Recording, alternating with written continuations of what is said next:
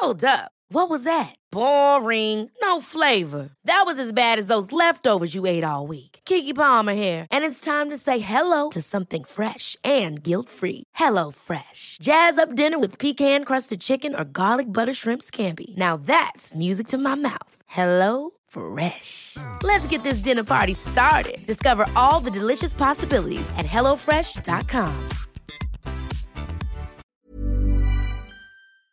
Nu närmar det sig, hörni, Holy Craps Retreat. Äntligen är det dags med våra healing retreats som återkommer varje år och detta år är vi lite extra taggade för vi kommer faktiskt att erbjuda ett retreat i Portugal, där jag sitter nu.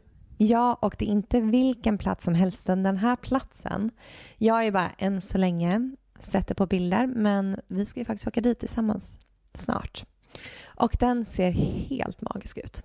Ja. Nej, men jag kan känna in känslan av att bara gå runt på den här platsen och allt vi kommer jobba med och Nej, men, alla uh... fina möten och nej. Den kommer hålla, det känns som att det kommer liksom, känslorna kommer kunna bara rinna ut i den här vackra jorden och det kommer vara eh, varma poolbad och det kommer vara, det kommer vara som en ljuv dröm.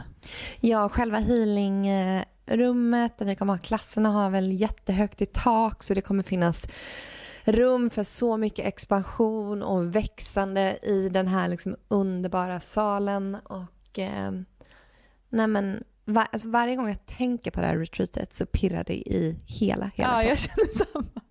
Ja, det är så otroligt kul. Så... Man känner energin bara Ja, jag vet, jag vet.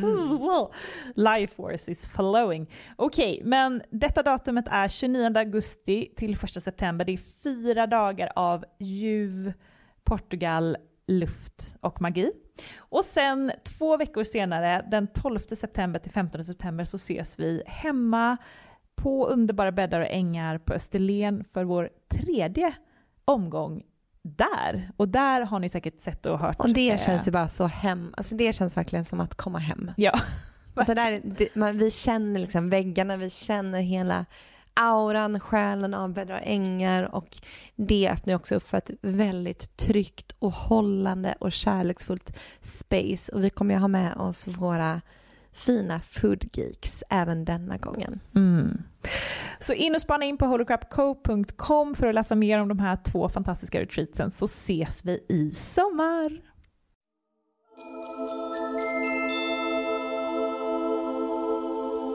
Hej och välkommen till ett nytt avsnitt av Holocrap Podcast med mig Amanda. Och mig Matilda. Den här podden så pratar vi om ämnen inom spiritualitet, självutveckling och holistisk hälsa, både med intressanta gäster och i personliga solavsnitt. Ja, och utöver podden så har vi ju vårt community, Holy Crap Community, på Facebook. Vi har också vår Instagram, Holy Crap Official. Och ja, så har vi plattformen holocrapco.com där man kan hitta kurser. Snart har vi tre mm. kurser, kanske ja. när den här släpps. Och eh, massa artiklar och information och sådär. Precis, och du nämnde vårt community på Facebook. Ja, det gjorde jag. Ja, tusentals medlemmar, så ja. gå med där. Det är världens trevligaste plats på internet. Ja, så och det är ju hörni nytt år. 2022. Ah, välkomna till 2022. Det mm. feminina året, kärleken. Eh, 222. Det är dags att vi hittar hem. Det är ett sjukt magiskt nummer. Ja, och jag hoppas ni har lyssnat på våra. Vi har ju släppt både en astroprognos och en liten um, soul decoding prognos. Mm. Som är lite numerologisk, men ändå inte numerologi. Ni fattar. Ja, ni har ju lyssnat antagligen. Ja. och jag känner att eh, det känns väldigt spännande. Vad är, dina, vad, är liksom, vad är din känsla för nyåret? Nej, men jag är väldigt peppad på det här året. Det känns som att eh, jag tycker alltid det så här, hösten och januari, jag tycker det är så här pirr i båda de, så här lite augusti, september, typ januari. Ja, men så här mm. pirr. Mm. Mm. Vad tror du kommer hända? Vi, kan, vi måste ju spela in ett solavsnitt.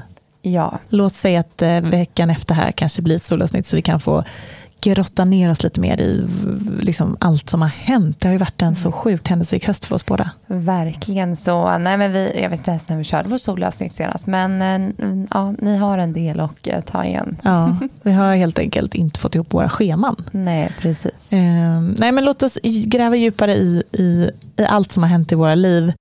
Det gör vi ju bland annat genom att eh, eh, mycket av det som har hänt här under hösten eh, har att göra med det som vi faktiskt kommer att prata om idag. Precis. Så det blir som en liten introduktion innan solavsnittet. Mm. Och eh, idag så träffar vi Navid Sargam som är, eh, han är ja, meditationsinstruktör för vad vi kallar för non-duality. Precis, så han håller ju kurser online och sen så um, ja, men på lite olika ställen på bland annat I am mm. som vi har haft med här i podden Julia, founder. Mm. Och det var genom just Julia och I am som jag kom i kontakt med Navid här i typ som oktober och blev introducerad till non-duality. Och eh, i det här avsnittet så kommer ni att få bli introducerade till det här också. Precis, och jag har ju, eh, det är första gången för mig också jag kommer i kontakt med det här. Eh, för du har ju varit på en privatsession med honom och i gruppsession. Så att, eh, men det var intressant för mig i avsnittet också att försöka förstå det här, för det är inte helt lätt att förstå vad det innebär. Men sen man förstår liksom, aha, det här är någonting som finns hos oss alla. Ah. Det är inget tillstånd som man hamnar i. Nej. Nej, och det är ju verkligen ingenting speciellt, utan det är det mest naturliga tillståndet. Precis. Så det är väl det jag, men, eh, ja men ni får hänga med och det är det jag försökt ta reda på där i början. Och, för att det är lite svårt att greppa. Mm, tills man har greppat tills det. man har greppat det, då är det jättenaturligt. Ja, och man bara, aha, men gud. Mm. För det här är ju det som vi alla söker. Mm.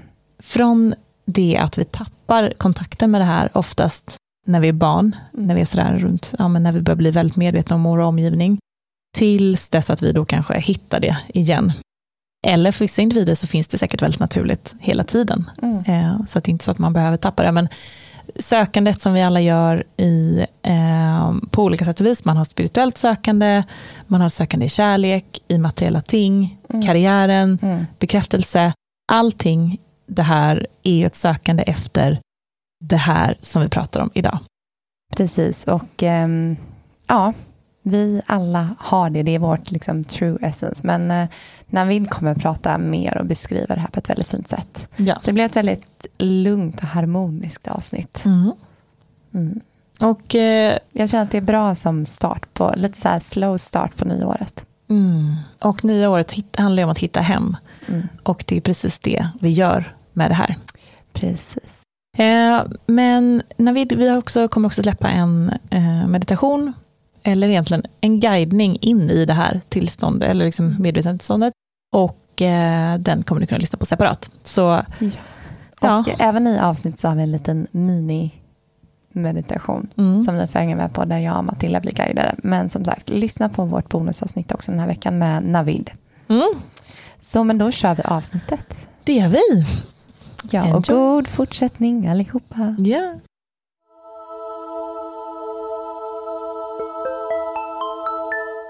Hej och välkommen Navid till Holocrap Podcast. Hej och tack. Jätteglad att vara här. Ja.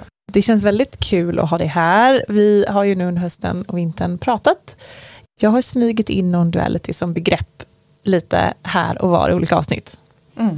Och vi pratar om det med Julia som beskrev CAP, ehm, där non-duality är då en del av CAP på ett sätt. Så nu vill vi höra lite vad 17 det här är. Ehm, och jag kan också säga som bakgrund, har ju detta varit jätteviktigt för mig under vintern eller hösten, eller det här året egentligen. Och eh, har gjort att jag har hamnat på en plats som är väldigt, eh, mm, ja, en bra plats i mig själv. Jag känner verkligen att jag har hittat hem. Jag tänker att det kan ju vi, du och jag snacka om, Amanda, i ett solavsnitt, där vi ska kanske beskriva hösten. Mm. Men eh, nu vill vi att andra också ska bli intresserade till det här. Mm. Så eh, ja, du kan väl börja beskriva lite dig och hur du hittade till non-duality. Okej, okay, vi går om mig först då. Ja. Ja, eh, jag eh, som de flesta andra har varit väldigt sökande i början precis som många andra sökte jag i de vanliga fälten. Sökte inom relationer, inom upplevelser, inom framgång, inom företag, allt möjligt. Och eh, allt eftersom jag upptäckte att det här sökandet inte tar slut så sökte jag på mer och mer udda ställen för mig. Jag kommer från en väldigt vetenskaplig bakgrund. Mycket för att jag hade en agg mot religion till en början. Jag kom från ett land med religiöst förtryck, Iran. Så jag kunde inte acceptera någonting andligt till att börja med. Så väldigt vetenskapligt sökte jag efter lyckan och ja, på något sätt försöka hitta det där, den stunden där jag är nöjd och glad. Och den kom aldrig. Det kändes hela tiden som det bara var något steg bort och så vidare. Jag tror att det är ganska många som kan känna igen att man är nästan där hela tiden. Tills jag började träffa på en, en metod som är väldigt likt det som jag har visat för dig. Men en metod som vänder på den här frågan. Istället för att hjälpa mig, som de flesta metoder försökte hjälpa mig hitta lyckan. Så den här metoden vände på steken först och sa Vem är du som söker lyckan? Innan du kommer fram, innan du vet vart du ska, innan du hittar din purpose och allt sånt där. Ta en stund och berätta och se vem är du? Och det var det som sen drog mig in i non-duality för det som jag hittade när jag vände på kameran, när jag slutade leta i livet efter lyckan, när jag vände på kameran och kollade vem är jag som söker efter lyckan, då, det är då man kan upptäcka det som kallas non-duality. Jag skulle säga att anledningen till att det inte går att förklara non-duality helt och hållet är för att det är bortom den objektiva värld som våra, vårt språk refererar till. Non-duality är inte en annan upplevelse. Det är inte ytterligare en sak. Det är inte en information. Det är ingenting som, som vi kan lära oss precis som allt annat. Utan det är någonting mycket större än så. En grund, en behållare till hela livet. Och därför så kan vi inte riktigt använda våra vanliga ord och begrepp för att förklara det. Vi kan göra vårt bästa förstås. Vi kan peka på, på det med analogier. Men det absolut finaste att uppleva det direkt. Mm. Skulle jag säga. Så det här med non-duality, det är, om jag förstått rätt, ett tillstånd? Nej. Nej. Jag skulle säga att det finns ett tillstånd som mm. uppstår i din kropp och mind när du upptäcker non-duality. Mm. Och det tillståndet kan man ofta tro är non-duality. Men även när det tillståndet inte är där, även när du inte är i det tillståndet som non-duality skapar, så är non-duality där. Men det är väldigt lätt att associera det med, ett, med en speciell mm. typ av upplevelse. Mm, det är gärna där det mänskliga mindet vill, det här liksom att man vill förstå. Precis, ja. och det är lite samma sak om, om, om du är i Thailand och sen blir kär i någon. Så tror du att Thailand kanske var grejen. Då vill man till Thailand för hjärnan har associerat Thailand med den upplevelsen. Och det är samma sak om man upptäcker någon duality och så får man ett fantastiskt tillstånd. Då tar hjärnan, och det där tillståndet måste jag uppnå igen. Mm. Medan non-duality är något helt annat. Och det är väl också, mm, det är ju som sagt svårt att förklara, men man kanske kan säga att det är medvetandet. Ja, grunden till medvetandet ja. skulle jag säga. Och I svenska språket har vi ganska få ord för sånt där. I både persiska och indiska vad jag vet så finns det ett tjugotal ord för medvetande och vissa pekar på det mänskliga medvetandet, alltså medvetandet om rummet. Men så har de ord för djupare medveten, medvetandet om att man är medveten. Mm. Och bara i engelska så har de både awareness och consciousness som pekar på lite olika nivåer av medvetande. Så i svenska kan det bli lite förvirrande med just bara ha ett ord för medvetenhet. Men jo, mm. det är väldigt direkt kopplat till medvetandet. Och medvetandet vet vi ju att det vet vi ju väldigt lite om. Mm. Det är ju för att det snuddar på filosofi. Så där går vetenskapen inte riktigt in. Ja, Precis, det var väl det jag också upptäckte när jag var väldigt inne i vetenskap och fysik framförallt. allt. då var jag intresserad av att den typ av forskning som letade efter medvetandet, som försöker kolla hur kan atomer som vi tror skapar livet, hur kan de skapa medvetande?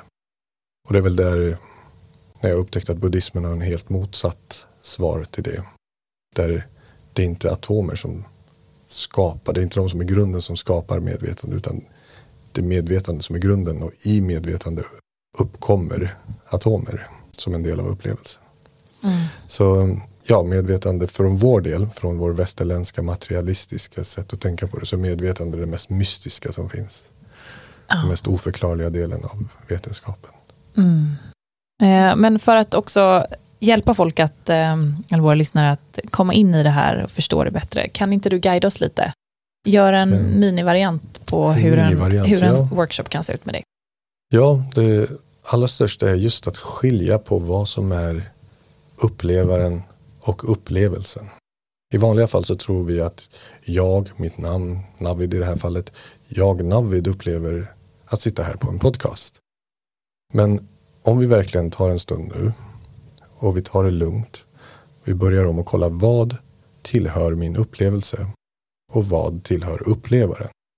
Ska vi börja med att bara, nu, för, nu kör vi tre minuter tillsammans, okej? Så vi blundar till att börja med. Så försöker vi helt utan någonting investerat se vad vi upplever. Vilka saker tillhör vår upplevelse. En ganska uppenbar del är ju min röst just nu medan jag pratar. Men det finns kanske eventuellt andra ljud. Men det är ganska uppenbart att det tillhör inte jag, utan det är en upplevelse. Det är inte upplevaren, utan någonting som händer. Så märker vi också att vi kanske har fortfarande någon typ av vision. Även om vi blundar så kanske vi ser mörker eller former, färger. Det är också en upplevelse. Vi känner vår kropp, andning, värme. Kanske ett emotionellt tillstånd. Stress eller lugn, smärta. Så märker vi, det är inte heller jag. Det är någonting jag är medveten om. Det är en upplevelse. Och så fortsätter vi så. Vi märker att det kommer tankar i huvudet. Kanske en insikt. Kanske en recognition. Att vi känner igen någonting. Kanske minnen, bilder. Och då märker vi att det är inte heller jag. Jag upplever det här. Det här är saker som kommer och går. Det är händelser. Och på så sätt så kan vi gå djupare och djupare och sen hittar vi kanske någon väldigt intim vibration, en energi i bröstet som känns igen. Det här kanske är jag. Den här känslan som är där så ofta. Men i och med att vi kan se den, vi kan uppleva den här vibrationen så kan vi också se att den med är en upplevelse. Den skulle kunna försvinna. Den skulle kunna bytas ut. Den skulle kunna bli mer stressad. Och så vidare. Så det är inte heller jag. Och det är vid den här stunden vi kan vända kameran. Vända vår uppmärksamhet till vad är det som blir kvar då? För jag är ju här. Alla ni som hör det här är där. Men ni är inte upplevelsen av rummet. Ni är inte upplevelsen av kroppen. Ni är inte upplevelsen av tankarna. Men ni är här. Vad är det som är kvar då? Det är någonting som är medvetet, närvarande, enkelt, oföränderligt. Och jag vill egentligen inte lägga mer ord på det. Jag vill att ni själva upptäcker det här. Vad är den sanna upplevaren av nuet? Och jag tror de flesta här upptäcker att det är något väldigt familjärt. Men det kan även, trots det, vara första gången man verkligen tittar på den.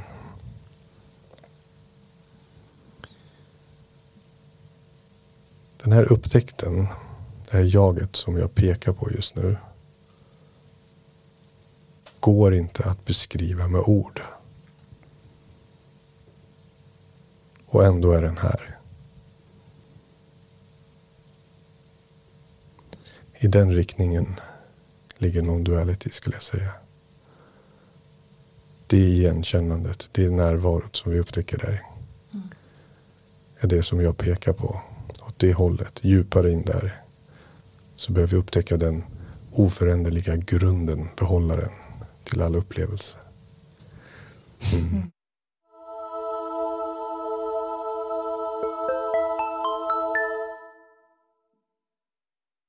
var väldigt härligt.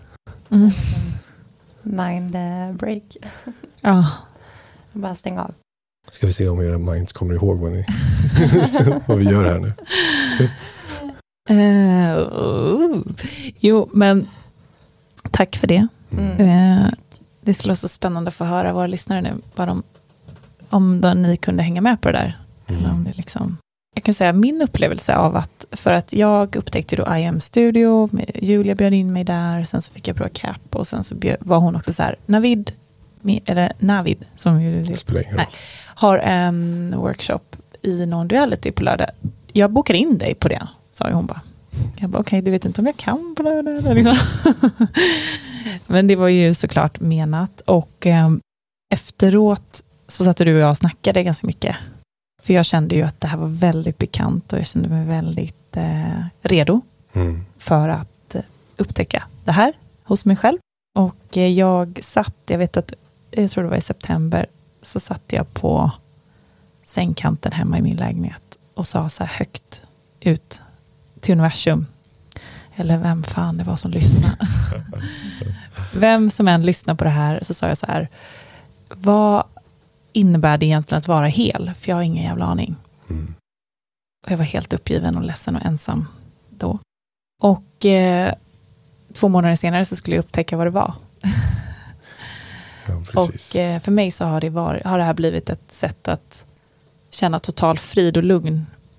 För att jag har verkligen fattat grejen med att man har det här. Det här är ju det man är. Och det är också där vi alla är samma och ett. Vi, det finns ingenting som är personlighet eller ehm, begränsningar eller egenskaper eller sår eller ingenting. Det finns ingenting överhuvudtaget. Utan det är det som håller allting. Vår essens. Ehm, och eh, att ha möjlighet nu att kunna accessa den essensen när man behöver det i, under en dag eller hela tiden eller eh, gör att eh, man inte behöver bry sig så mycket om allting som händer i ens karaktär, alltså ens ja, Matildas liv just nu, utan är det blir det, känner jag att så här, nej, men karaktären är liksom lite, eh, det är lite kaosigt. Då kan man gå tillbaka till essensen och så här, men jag håller ju dig ehm, och du klarar det här. Och det har varit, det har gjort att det har lagt sig som ett, det är som att nervsystemet har fått bara, precis. ehm, nu vet jag inte vad jag ska komma till för fråga här. Men, Men- jag, kommenterar gärna bara en Ja. snabbis på det. Anledningen till att nervsystemet lugnar sig är för att det här är ditt naturliga tillstånd. Det, jag upplever inte att det här är någonting, en achievement. Det här non-duality är vår grund. Och när vi undviker den här dimensionen av oss själva, när vi bara fokuserar och identifierar oss med resten av oss, då blir vi nervösa för att det känns som att det där lugna, det där eviga, det där oneness, det där som håller hemmet, att det är borta. Och då blir kroppen nervös. Jag skulle säga att ångest och ja, sömnlöshet, många sådana här nervösa uttryck väldigt ofta pekar på att vi har tappat connection med den här delen. Det finns ingen som jag har guidat in i det här som kan på något sätt säga att de känner ångest eller att som är oro och sånt finns kvar för att man är hemma. Mm. Där. Och jag som, eh, som ny till det här, Mm. ehm, och jag har inte varit och upplevt det här själv, men ehm, är det här en känsla eller hur appliceras det här eh, i vardagen, Sen som du Matilda nu berättar här? Eh, hur gör du för att hitta tillbaka till det här tillståndet? Det eh, stress i jobb eller vad det nu kan vara. Ja, eh, jag gör ju det här hela tiden nu. Eh, så fort jag upplever en obehaglig känsla, jag vet inte om eh, man kommer använda det mer eller mindre eller hur det kommer bli, men i alla fall idag så använder jag det en framförallt när jag upplever en obehaglig känsla, eller när jag känner att jag spinnar iväg. Att jag går för mycket in i egot eller karaktärens... Mm, ja, att det känns inte bra i kroppen. Så kan jag gå tillbaka dit och känna så här... Alltså det är, liksom, det är typ det bästa jag kan, liksom, eh, det, hur man uttrycker det. Men, ehm, och sen så kan jag gå, återigen gå tillbaka till vad jag var, eller vad min karaktär var i eh, typ en deadline eller en eh, jobbig konversation eller du vet, osäkerhet, mm. nervös, blyg, whatever, alla de här känslorna man har hela tiden. Och då kan jag hantera dem med ett, som att man är en förälder till sig själv. Mm.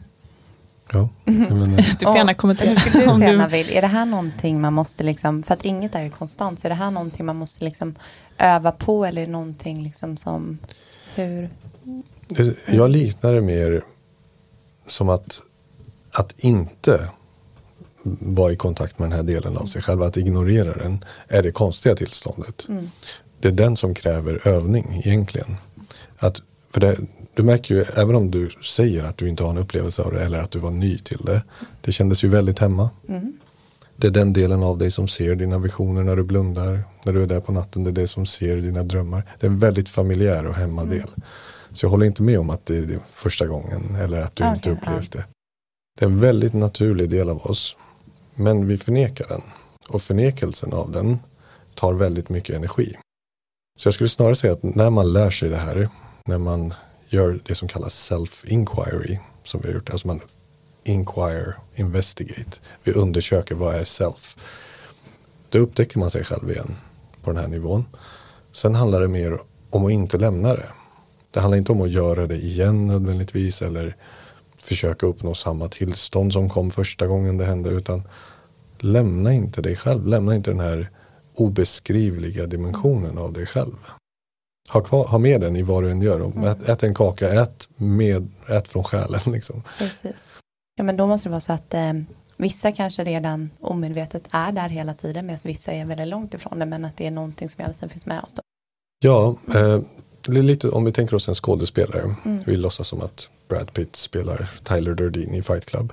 Även när han är helt inne i sin roll som Tyler Durden så är han ju Brad Pitt. Mm.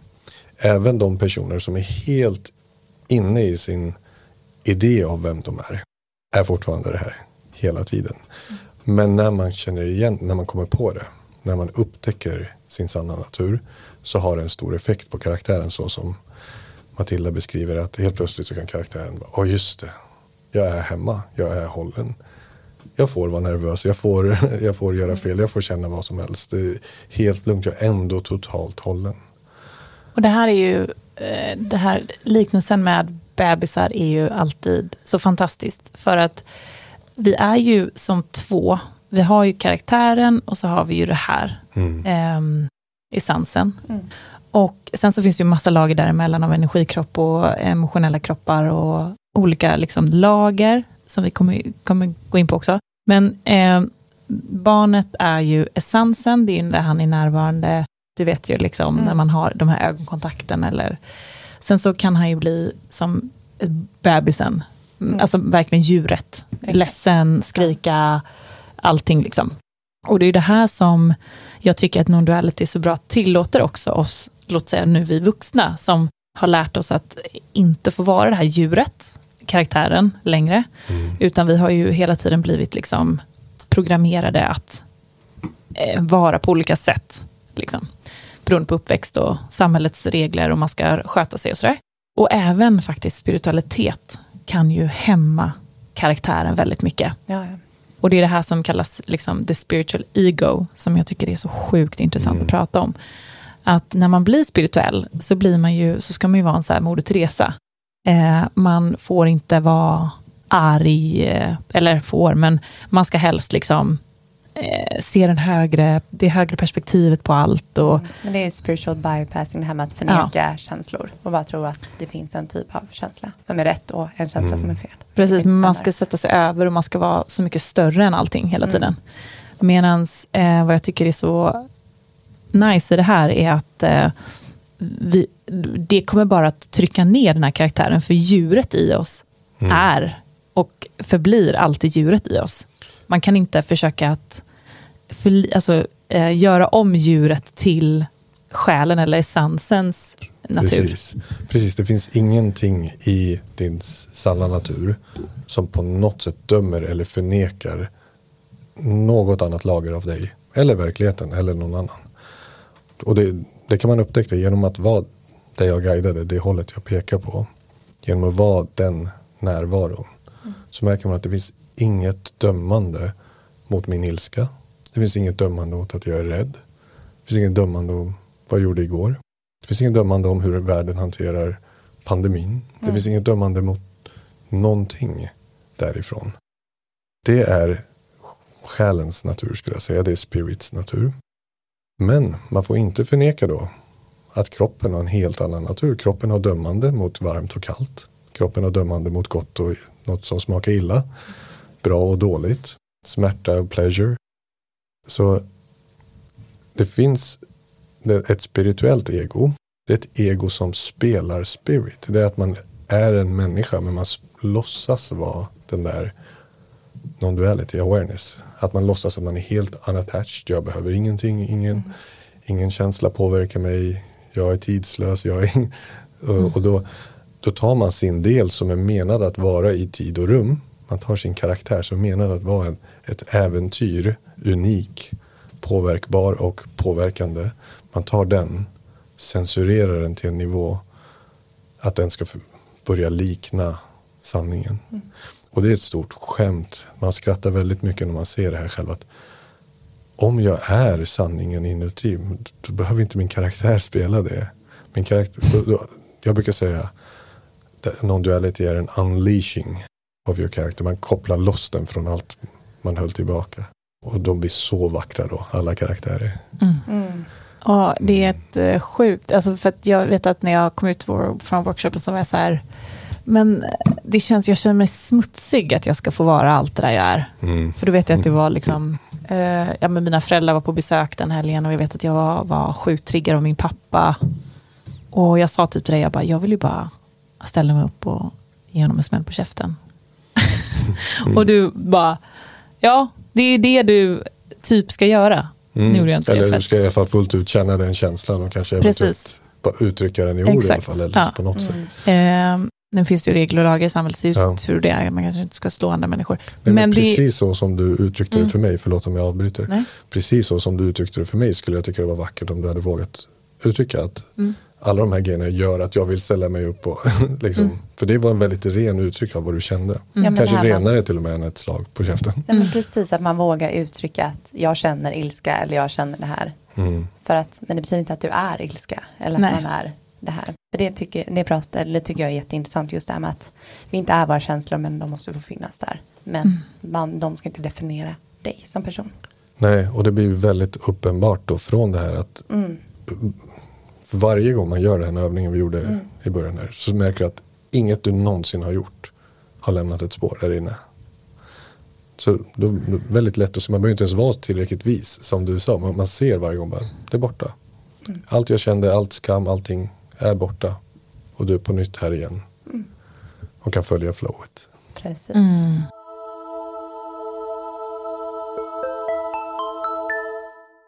Det är sjukt intressant. Kan du inte berätta om det här med yin och yang som du har pratat om um, några gånger? Ja, det, det är jag för att ha någon slags analogi, någon, någon, slags bild att kunna referera till. Och det skulle vara att en individ här på jorden kan man se som yin och yang symbolen att det finns en, en sida, låt oss säga den vita sidan, som representerar det unika uttrycket. Det, det föränderliga, den storyn, den bakgrunden, det utseendet, den formen i tid och rum. Den specifika personen. Men i varje individ så finns också den svarta sidan. Som är det oföränderliga. Det som vi alltid har varit, vare sig vi var 1, 2, 5, 10, 20 år. Så har vi alltid varit någonting som känns så sjukt familjärt. Den syns inte, men den är väldigt uppenbar i vår upplevelse det som är samma i våra drömmar som i den här verkligheten. Det som vi säger när vi säger jag var helt inne i filmen.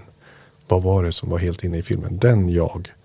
Den dimensionen av oss, den svarta sidan av yin yang. Den oföränderliga, tidslösa, könlösa, formlösa men ändå essentiella medvetandet i oss. Och jag brukar säga att för att någon, när någon ser hel ut i mina ögon, det är när båda de här sidorna kommer i uttryck i stort sett samtidigt. Att någon kan vara här, titta i mina ögon som det formlösa, tidslösa medvetandet men ändå uttrycka sin unika karaktär. Den specifika person som man är just nu. Då, då ser en människa väldigt hel ut. Och oftast behöver man inte tänka på när man gör det. Det sker naturligt. Det är inte så att nu ska jag sitta här och vara speciell och ingenting samtidigt. Utan det är när man släpper taget som det blir så. Mm. Ja, väldigt intressant. Jag är som ni som märker, ni, du har ju varit på det här, men eh, jag tar ju rollen här som den nyfikna lyssnaren som mm. hör det här för första gången. Och det är väldigt intressant och jag ser fram emot att pröva på. Mm. Mm. Och sen så, en annan fråga som jag hade efter workshopen var så här, aha, men man har ju en själ, det pratas ju om att man har en själ, och den pratar ju vi om mycket i den här podden, att den har ju tidigare liv och kommer in med sår och eh, den är ju inte, så att säga, hel. Mm. Gud då, jag vet inte om man får säga så. Men den har ju sina ja. brister. Den har ju den har inte samma frekvens som... Den är, den är ju unik. Ja, ja. Den är inte samma, du och jag har inte samma med oss in i det här. Vad är då det? Och det var ju... Så i tidigare analogin mm. av yin yang så skulle fortfarande den själen, mm. den energin skulle tillhöra den vita sidan. Det är den som är fortfarande på en resa, den är föränderlig. Vi pratar då inte om vår oföränderliga del.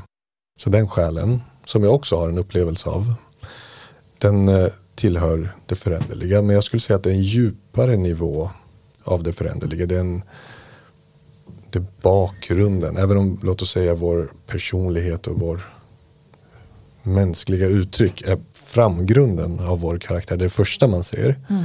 Så i bakgrunden av den så finns det djupare energier, vibrationer.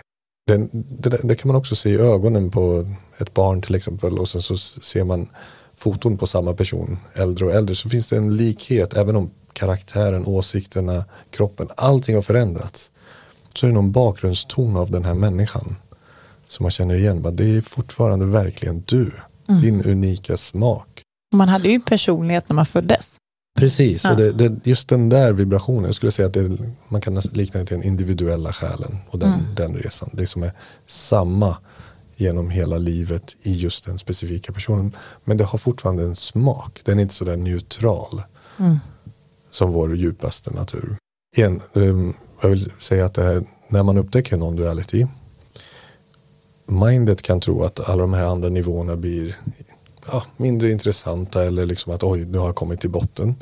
Min erfarenhet är att när jag upptäckt non-duality så allt annat framhävs. Mm. Jag, jag, ser mycket mer att oj vad många lager det finns till varje individ. Vad många olika energier. Och jag vet inte om du kommer ihåg när vi satt med varandra. När man sitter i det här tillståndet länge med ögonen öppna och tittar på varandra så börjar man se sånt. Man börjar se mm. andra dimensioner av individen framför dig andra ansikten, inre barnet, gamla visa gubben och så vidare. Tidigare liv, djur ibland. Men vissa har, det var någon som såg vampyrer och helt andra saker. Personer som inte alls tror på sånt satt i en session och såg allt det där med öppna mm. ögon. Ja, för om ni inte hängde med, alltså, vi hade en privatsession, jag och eh, Navid, och då så gjorde vi, då var vi inne i det här tillståndet, liksom i non-duality båda två, och eh, det kan man hamna i om man eh, tittar varandra in i ögonen. Ja, det, jag skulle Land. säga att när vi båda är medvetna om vår sanna natur mm. och tittar på varandra, mm. då är det som att det börjar resonera. Mm. Ungefär som ett ljud som studsar mellan väggar, att det förstärker varandra. När jag är non-duality och du också är det så tittar vi på varandra så förstärker det mm. den effekten. Men det här kan man väl göra med sig själv i spegeln också? Absolut, mm. det kan man göra. Det har du gjort, låter det som. Ja. ja, du har det? Ja. Ah, vad kul. Mm. Och för det, uh, som jag tittar, när man tittar in i, för det gör man också på dina workshops, då har man, mm. gör man eye gazing under lång tid mm. med olika personer. Och det som börjar hända då är att man nästan känner sig som att man är hög på någonting. Mm. Eh, märkte inte om du märkte det när du tittade dig själv in i eh, spegeln också. Men man, liksom, det blir, först blir det suddigt och man känner att ah, nu har jag fått något i ögat. Typ. Och sen så helt plötsligt så börjar det liksom börjar ansiktet morfas. Mm. Ja, man ser olika, Ah. eh, an, för det var det jag reagerade på, det här med att man ser olika ansikten och Ja. allting som kom fram. Mm. Och jag såg ju dig då som sagt som ett barn och som en gammal, som en äldre vis man. Eh, och det kan väl både vara ditt liv nu och tidigare liv och Allt möjligt Allt möjligt, visa sig. ja. Det, det jag, väl det jag menar, min, min egen tolkning av det här är att när jag tittar från den mest neutrala delen av mig själv så tillåter jag fler dimensioner av verkligheten visa sig Mm. jämfört med om jag tittar från mitt vanliga ego-mind. Den ser typ bara vardagliga saker. Men när jag släpper den, då börjar verkligheten visa många fler delar av sig själv. Mm. Och det är det som jag menar händer när man är i recognition of non-duality. Jag vill aldrig säga att man är i non-duality för man är där hela tiden. Ja. Men när man är i recognition, när man känner igen att man är i non-duality, då, då börjar verkligheten visa många fler delar av sitt ansikte. Det är så jävla vackert. Om man Ja. får svära här. Det- Ja, Det får man. ja det, var, det var sjukt coolt alltså. Ja. Det var ju verkligen en trippy experience. Och en grej som jag tycker är det vackraste är att man ser att hela äventyret, hela livet, inte bara personen man tittar på, hela, man ser att hela grejen lever, att hela grejen är intelligens, hur den leker med en. Om man går runt i det här tillståndet i, i recognition så kan man se, man kan leka med världen, den blir interaktiv, man kan se skyltar som pekar en åt vilket håll man ska och så följer man dem och det är som att verkligheten, det blir som ett interaktivt spel. Hela, när man är livet, vilket jag ofta kallar non-duality, det är livet i alla, då börjar livsupplevelsen leka med en Mhm. mycket mer. Och det är en grej som jag oftast inte pratar om för det är något man ska upptäcka själv och det är många som gör det. Om de börjar öva på vägen hem från kursen till exempel så är det många som skriver till mig sen att liksom, verkligheten började. Jag tycker Julia också beskrev hur, hur det var efter CAP, Ja.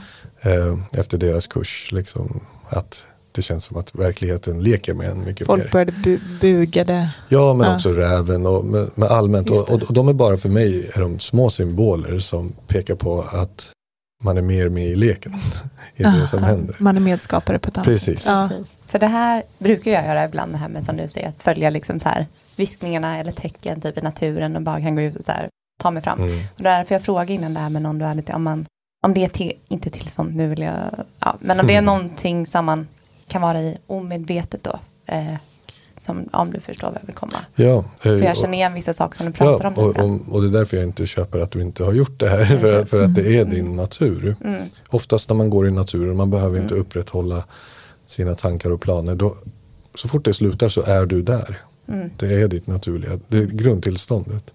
Men vi är så vana att bygga på andra tillstånd. Mm. Att vi glömmer bort grundtillståndet. Så absolut. Då är jag med. Mm. Ehm, nu hade jag en fråga som jag tappade. Man eh, är lite för närvarande. det är svårt ibland, ni ska veta det, ni som lyssnar när man gör den här podden, att eh, det här hamnar vi lite i, att, liksom, att vara den här karaktären och sen försvinna iväg i, det är ganska lätt att man gör det när man har de här samtalen. Ja. Och så bara, just det, vi håller ju faktiskt i, i en tråd här. Ja. Ehm, men vad eh, kan man uppleva för ehm, eh, vad kan man uppleva för liksom, fördelar? Varför ska man göra det här? Ja, det, det, det tycker jag är en väldigt svår fråga just eftersom om du ser det från det hållet jag beskriver det, att det är din mest naturliga tillstånd Mm. och ditt onaturliga tillstånd frågar varför ska jag vara där? Mm. Det är lite så det ser ut för mig. Att ditt naturliga tillstånd borde inte vara, det borde vara en självklarhet. Varför, snarare varför ska man bort från det? Det, det, det? det är en bättre fråga från mitt perspektiv. Det är en, låt oss säga att ditt naturliga tillstånd är att st- stå upp och gå som en människa. Men så har du någon hypnotiserat dig till att kravla omkring på knäna och dra kroppen mot gruset. Så här. Och sen så frågar du från det tillståndet. Navid, varför, varför berättar du för mig att jag kan stå upp och gå? Jag bara, men du ser hur limiting, du ser hur begränsande den är. Så, så det är lite så jag ser det. Ditt, ditt naturliga tillstånd är vad jag ser.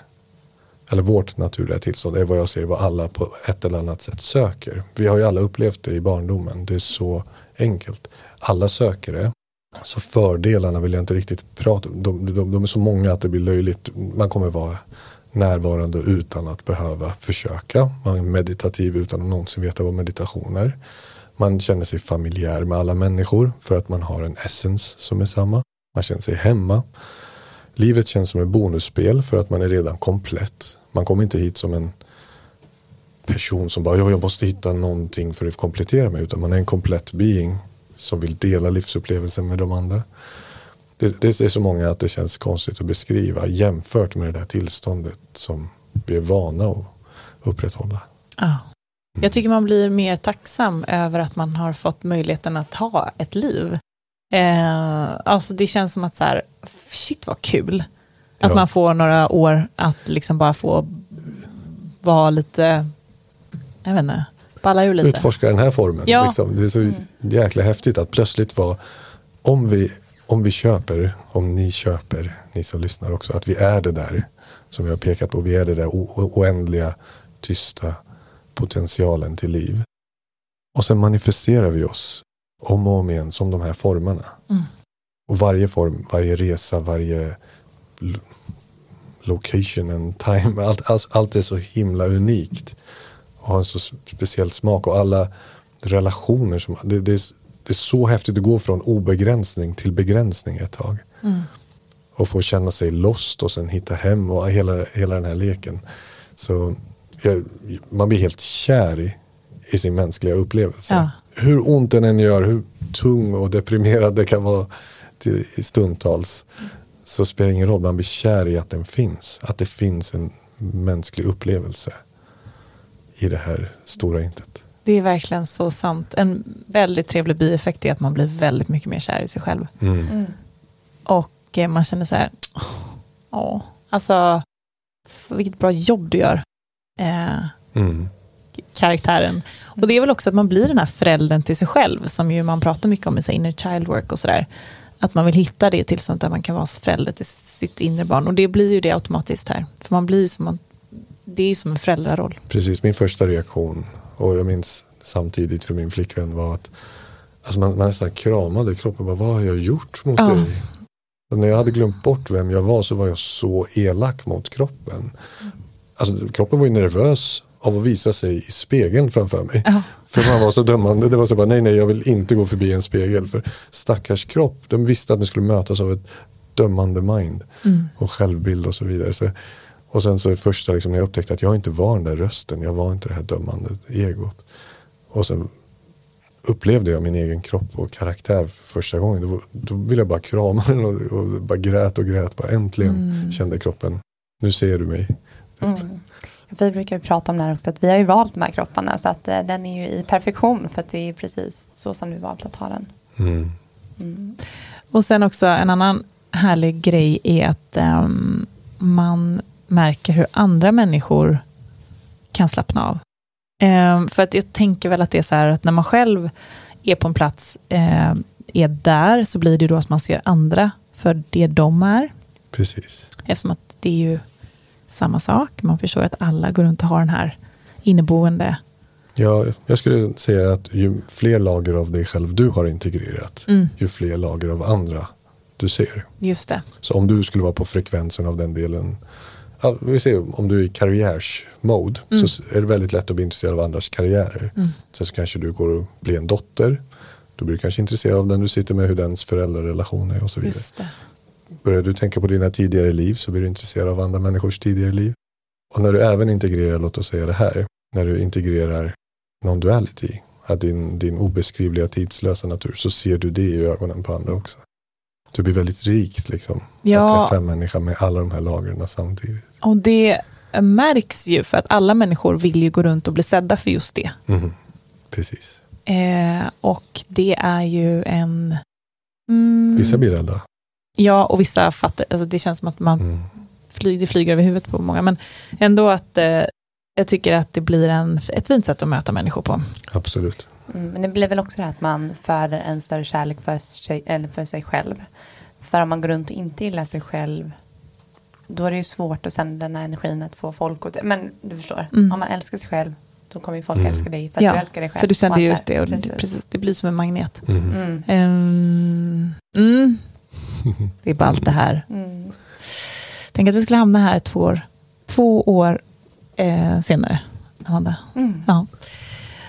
Prata om jävligt djupa grejer, men Ja. samtidigt väldigt enkelt. Mm. Ja, verkligen. Det, jag skulle säga att det är, när man väl hittar det, så jag tror att det är, i de trakterna du är så märker man att det är det enklaste som finns. Mm. Allt annat behöver upprätthållas. En tanke eller insikt eller något behöver du komma ihåg. Inte det här. Nej, jag är så peppad på att gå in i nästa år och få njuta av livet. Mm. För det ska jag börja göra nu. Eh, från att ha jobbat mig igenom livet fram tills nu. Mm. Eh, ja, vi kanske avslutar där. Amanda. eh, eller Navid, har du något mer du vill dela? Nej, det var jättefint. Så precis som du nämnde så det här tillståndet får mindet att lugna sig och väldigt många frågor försvinner. Även om vi skulle haft mer frågor till en början så när det här visar sig, när man känner den här bakgrunden Mm. så är det många frågor som bara, ah, de behövs inte, de passar inte. Då kanske ett annat tillstånd. Eller så jag upplever också, jag har många gånger skrivit en agenda för vad jag ska ta upp kanske i en session. Det har aldrig blivit av. Så fort alla är här så försvinner väldigt många frågor. Vissa saker kommer upp spontant, vissa Ja. tillstånden igenkännande. Men det känns för mig som att vi är vid perfekt tillfälle nu också. Mm. Avslut. Ja, tack snälla Navid för att du kom hit. Ja, tack för att jag fick vara här. Det var Hur kommer man i kontakt med dig om man vill boka en, för man kan boka en privat session. Ja, jag har den metoden, sättet jag lär ut det här för att folk ska både lära sig själva och, eller om de vill köra via mig. Det heter Simran Meditation. S-I-M-R-A-N Meditation. Så jag finns på Instagram, Facebook och ja, hemsida simranmeditation.com. Mm. Så, Yes, och så kan man Du kör mig. sessions på IM och så. Precis, I am Mm. studio online och sånt där. Börja, börja följa på Instagram så kan man ju säkert Ja. få all information. Precis. Bra, men tusen tack eh, för att du kom. Tusen tack. Tack snälla. Tack så mycket.